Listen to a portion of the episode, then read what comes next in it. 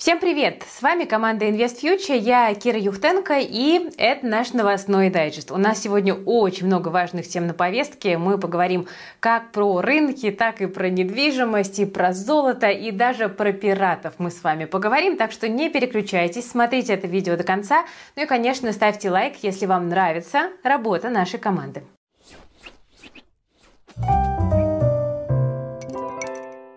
Но перед тем, как мы начнем, я хочу попробовать вас заставить задуматься. Вот смотрите, я очень часто читаю в комментах, зачем Кира сейчас инвестировать, потому что вот ничего же не понятно.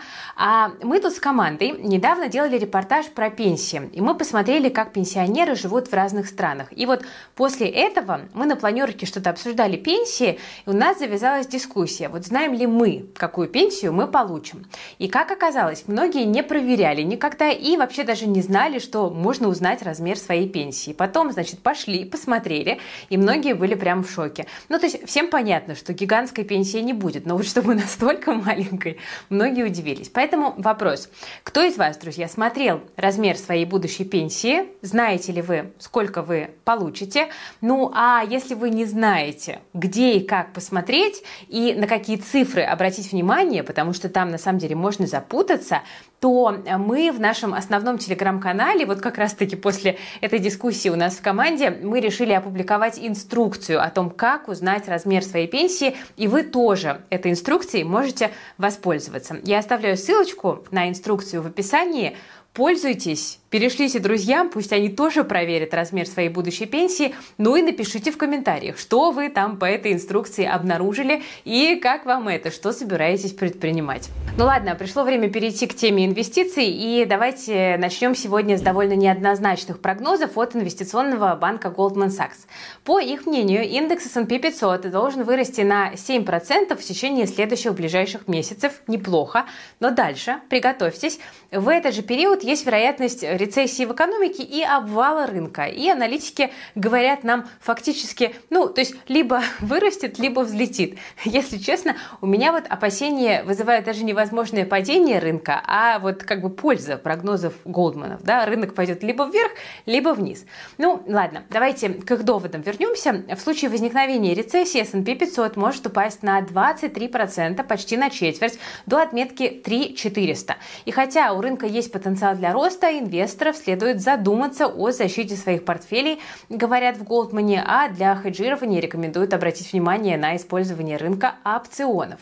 Но э, пока мы с вами видим, что S&P 500 продолжает торговаться всего лишь в 8% от своих исторических максимумов. На самом деле американский рынок неплохо так разогнался, и огромный вклад в этот рост, конечно же, внесли акции технологических компаний. Это вот как раз наши некогда любимые Apple, Google. Э, недавно тут видела прогноз от Wells Fargo. Там говорят, что рост акций Big Tech, который подпитывается как раз-таки бумом искусственного интеллекта, не прекратится, по крайней мере, в этой экономической формации.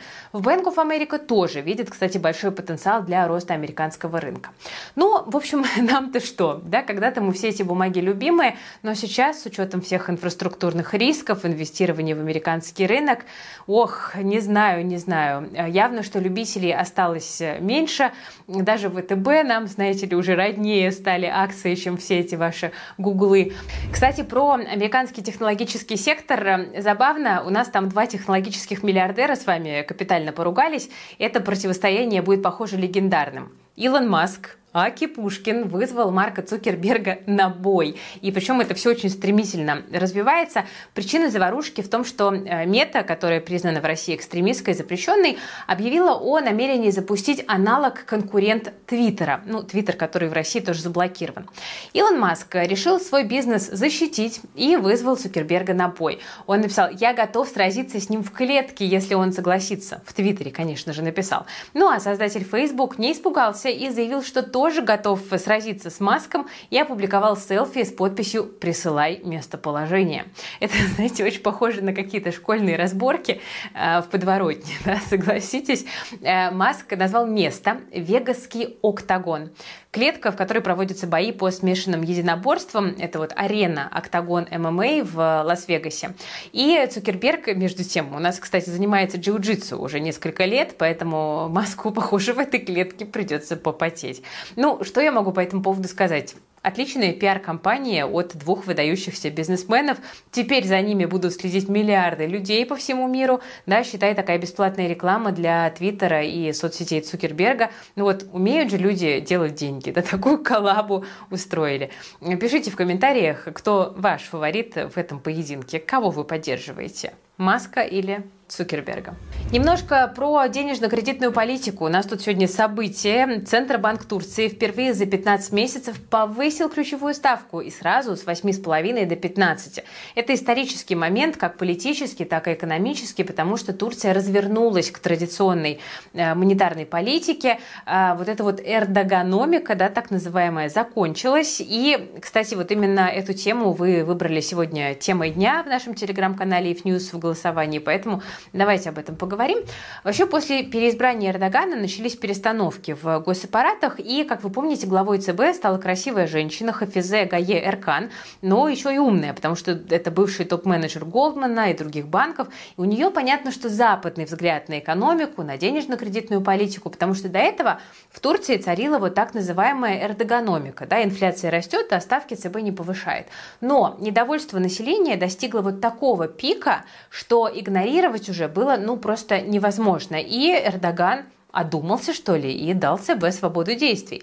В Турции сейчас инфляция 40%, ключевая ставка 15%, и эксперты уверены, что 15% э, это на самом деле не предел. И ЦБ, кстати, тоже на это намекнул. Вот JP Morgan ждет повышения ставки до 25%, Goldman Sachs до 40%, но понятно, что повышение будет довольно постепенным. Вопрос, поможет ли это экономике? Ну, в долгосрочной перспективе да. Сейчас, конечно, это окажет давление на экономическую активность, там замедлится рост бизнеса, но вот в перспективе покупательная способность населения должна вырасти, ну а Турция станет намного более, на самом деле, привлекательным государством для иностранных инвестиций, и это поможет наконец-то вывести ее из кризиса. А что лира? Лира на рост ставок отреагировала падением. Почему? Ну, как я до этого уже сказала, аналитики ждали более агрессивного ужесточения ДКП, и консенсус-прогноз был на уровне 21. Но ставка выросла выросла всего лишь до 15%. И это вызвало распродажу турецких активов и самой соответственно, турецкой лиры. Но продолжение ужесточения ДКП на самом деле будет укреплять национальную валюту постепенно. И опять же, это не быстрый процесс. На снижение инфляции тут потребуется время, месяцы, скорее всего. Но уже сейчас можно почти точно сказать, что если Центробанк Турции продолжит ястребиный курс, то отдых в стране станет дороже. Ну, просто потому, что лиру придется покупать уже по более высокому курсу. А, Еще дороже, да, можно тут задаться вопросом, куда уж. А, как сильно дороже, сказать довольно сложно. Тут многое зависит не только от действий Центробанка, но и от долгосрочного роста экономики, да, вследствие политики регулятора. Пока не стоит ждать сильного укрепления лиры, но определенный эффект туристы на себе совершенно точно почувствуют. Если ЦБ сделает все правильно, инфляцию удастся укротить, то социальная напряженность в стране, понятно, что пойдет на спад, ну а населению страны, скорее всего, проще будет э, жить на свои доходы. Так что отдых подорожает, а и так разогретая недвижимость в стране, что с ней? Рост ставки может поднять цены на недвижимость. Тут логика такая. Растет ключевая ставка, растет стоимость ипотек и кредитов для застройщиков, а это находит свое отражение в стоимости квадратного метра. Но реакция рынка не будет быстрой, потому что эффекты ДКП доходят до реальной экономики с некоторым лагом с отсрочкой. А, кстати, стоимость аренды тоже может подрасти, а, поэтому у любой монеты есть на самом деле две стороны. Но с таким уровнем инфляции повышение ставок в любом случае было просто необходимым горьким лекарством для турецкой экономики. А теперь хочу с вами еще поговорить про золото. Золото падает и приближается к отметке 1900 долларов за унцию. Это уровень поддержки. Ухудшение обусловлено макроэкономическими показателями из США, которые на данный момент свидетельствуют о стабильности американской экономики. И вот это, в свою очередь, поддерживает курс доллара по отношению к другим валютам. А вот мы видели, что объем новостроек в США в мае увеличился на 22%, несмотря на ожидание снижения этого показателя там, на 0,8%. Рост объема жилья может привести к снижению стоимости аренды которая является ключевым фактором в устойчивой инфляции. То есть таким образом тренд замедления инфляции в США может продолжиться. И причем тут золото? Золото у нас защитный актив, и в условиях инфляции оно страдает от ее снижения. Это сейчас, кстати, отражается на его стоимости. Но, как уже мы упоминали, вот в том же Goldman Sachs, в других банках многие аналитики не исключают возможности рецессии. Она может вызвать коррекцию фондового рынка, там кто-то говорит даже про 20-25%. Это может поддержать цены на золото, потому что экономический спад может заставить Федеральную резервную систему США снова стимулировать экономику за счет новых инвестиций. Ну а это активизирует антиинфляционные свойства золота. Вот такие вот у нас сценарии. Кстати, к тому же вот председатель Федеральной резервной системы Джером Пауэлл, небезызвестный, тот заявил о готовности регулятора продолжать повышение ставок. Фьючерсы на ставку предполагают, что по итогам заседания в конце июля Федеральный резерв повысит ставку на 25 базисных пунктов, и это также довольно негативно влияет на стоимость золота. Пришло время поговорить про суровый и беспощадный российский бизнес. Эм, помните, мы делали с командой выпуск про Wildberries. Тут подъехали новые интересности про компанию. Значит, оставляйте отзыв на Wildberries и готовитесь к суду за клевету. По крайней мере, вот так следует из скриншотов, которые публикуют сегодня телеграм-каналы. И, как мы видим, продавец в ответ на критику качества товара заявляет, что делает запрос личных данных покупателей у платформы, чтобы подать иск за распространение в сети сведений, которые порочат продукцию бренда. Я надеюсь, что эта политика не станет у продавцов массовой. Ну, кстати, с отзывами у площадки и раньше были трудности. То покупатели замечали удаление негативных комментариев, то продавцы жаловались э, на э, то, что вот вместе с э, там, фейковыми отзывами пропадают и положительные отзывы от реальных и, что важно, довольных покупателей. Так что Выбирать по отзывам на Wildberries тоже становится довольно непросто. Да и вообще, конечно, у компании большие репутационные проблемы, которые надо выправлять. Про недвижимость хотела тоже пару слов сказать. У нас тут вышла новость о том, что ипотека в России бьет рекорды. И с начала года в России ипотечных сделок было больше, чем в прошлом, позапрошлом году и позапозапрошлом.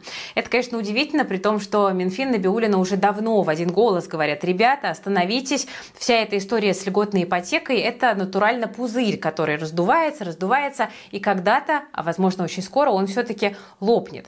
Но, с другой стороны, а, если пузырь и раздувается, то все-таки, ну, как бы не сам по себе, потому что тут есть довольно прозрачный тренд, да, у нас есть проблемы с фондовым рынком, люди забирают деньги со счетов, люди не понимают, где им припарковаться в период турбулентности, а недвижка – это как бы актив, который традиционно любят, уважают, потому что купил-продал, купил-сдал, и в любом случае ты с этого можешь заработать вне зависимости от того, какую стратегию ты выбираешь.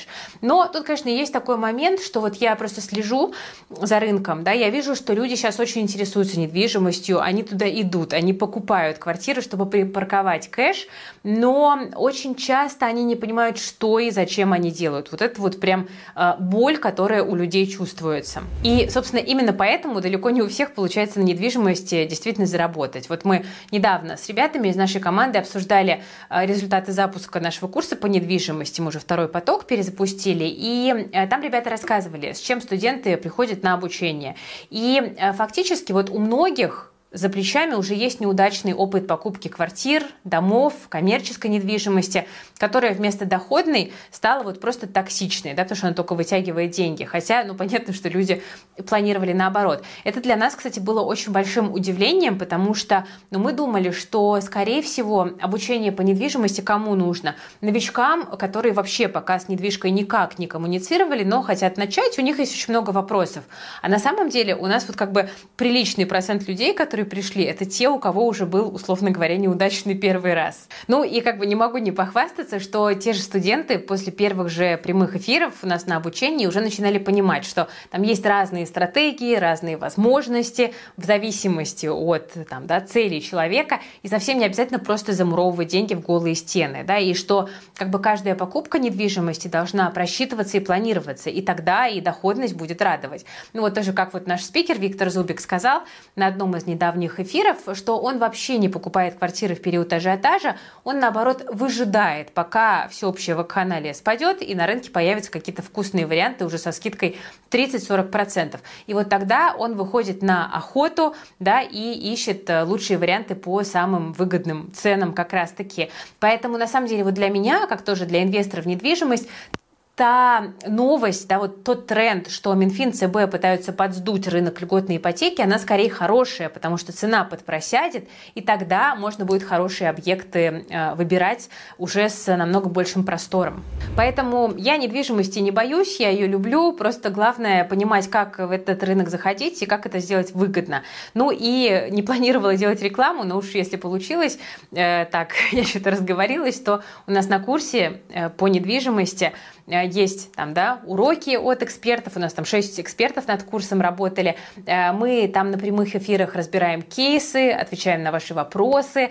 Э, у нас есть чат с участниками курса, где можно обсудить там вот вашу идею. Там люди прям приходят, говорят, я там вот хочу вот такой объект купить, что скажете? Ему сообщество накидывает за, против, на что обратить внимание и так далее. Вот, и это тоже очень полезно, потому что можно как бы забрать опыт тех, кто уже на недвижимости зарабатывает. Ну и кураторы у нас классные на курсе, которые всегда готовы помочь, подсказать и на все вопросы ответить. Давайте я, кому интересно, опять же, да, оставлю э, ссылочку на страницу курса, и э, там Промокод еще тоже оставлю. Если вы его введете, то цена на обучение пересчитается ну, в меньшую сторону, понятное дело. И сразу же после оплаты вы доступ к обучению э, получите. Так что э, вот кому актуально, кого эта тема интересует, мы вас ждем. Ну, ладно, не только на рынке недвижимости у нас творится движуха. Последние два дня акции Абрау Дюрсо нам показывают абсолютно впечатляющий рост. А, вроде бы мы только вот отвыкли от ежедневных ракет в неликвидных бумагах, но вот опять.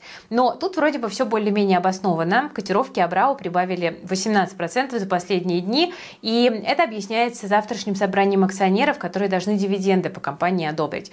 А, Совет директоров вообще рекомендовал выплатить 6,3 рубля на акцию в качестве дивидендов по итогам прошлого года и сразу за первый квартал 2023. Это около 2% дивидендной доходности, но нужно понимать, что с момента объявления рекомендации Совета директоров бумага уже довольно-таки прилично отросла. И сейчас компания серьезно выигрывает от вот, текущей рыночной конъюнктуры, от ухода иностранных производителей, потому что выпить хочется многим, выбор маленький. И Абрау Дюрсо стала даже активно наращивать производство не только вина, но и крепких алкогольных напитков. Поэтому вот это, кстати, один из таких немножечко недооцененных бенефициаров, э, все еще недооцененных. Тем временем еще про уход компании хотела рассказать, что у нас Минцифры может разблокировать сайты с пиратскими фильмами и сериалами. А, вот СМИ сегодня пишут, что обсуждается такая возможность, ссылаются на источники в отрасли, и контент не будет а, легально предоставляться в онлайн-сервисах в прокате и кино, а еще он не должен а, содержать экстремистские материалы, пропагандировать ЛГБТ, ну и там все такое. При этом многие чиновники, в том числе Дмитрий Медведев, не раз высказывались за то, чтобы пиратские копии распространять распространялись и заявляли, что это может быть частью контрсанкций. Так что интересненько так у нас наша экономика перестраивается. Э, будем наблюдать. Дорогие друзья, на этом сегодня я буду заканчивать. Я еще хотела вам рассказать про прелюбопытнейшую рекламу э, кредита от ВТБ, но я подумала, что я сделаю это завтра, потому что уже и так довольно длинный выпуск новостей приберегу, так что встретимся завтра, расскажу интересную историю. А еще знаете, что я решила? Я решила, что я хочу вернуть нам с вами рубрику «Вопрос-ответ» на Ютубе. Она у нас была некоторое время назад, а потом что-то как-то я из-за того, что тороплюсь, э, честно сказать, про нее немножечко подзабыла. Давайте мы ее вернем. Э, вы просто пишите какие-то вопросы, которые у вас есть в комментариях, а я буду выбирать 2-3 вопроса и буду на них отвечать в конце каждого выпуска. Так у нас с вами будет коммуникация лучше. Ну и в целом как-то хочется больше пользы тоже в наши выпуски э, добавлять для вас. Хочется, чтобы вы понимали, что я тоже вас слышу и комментарии активно читаю.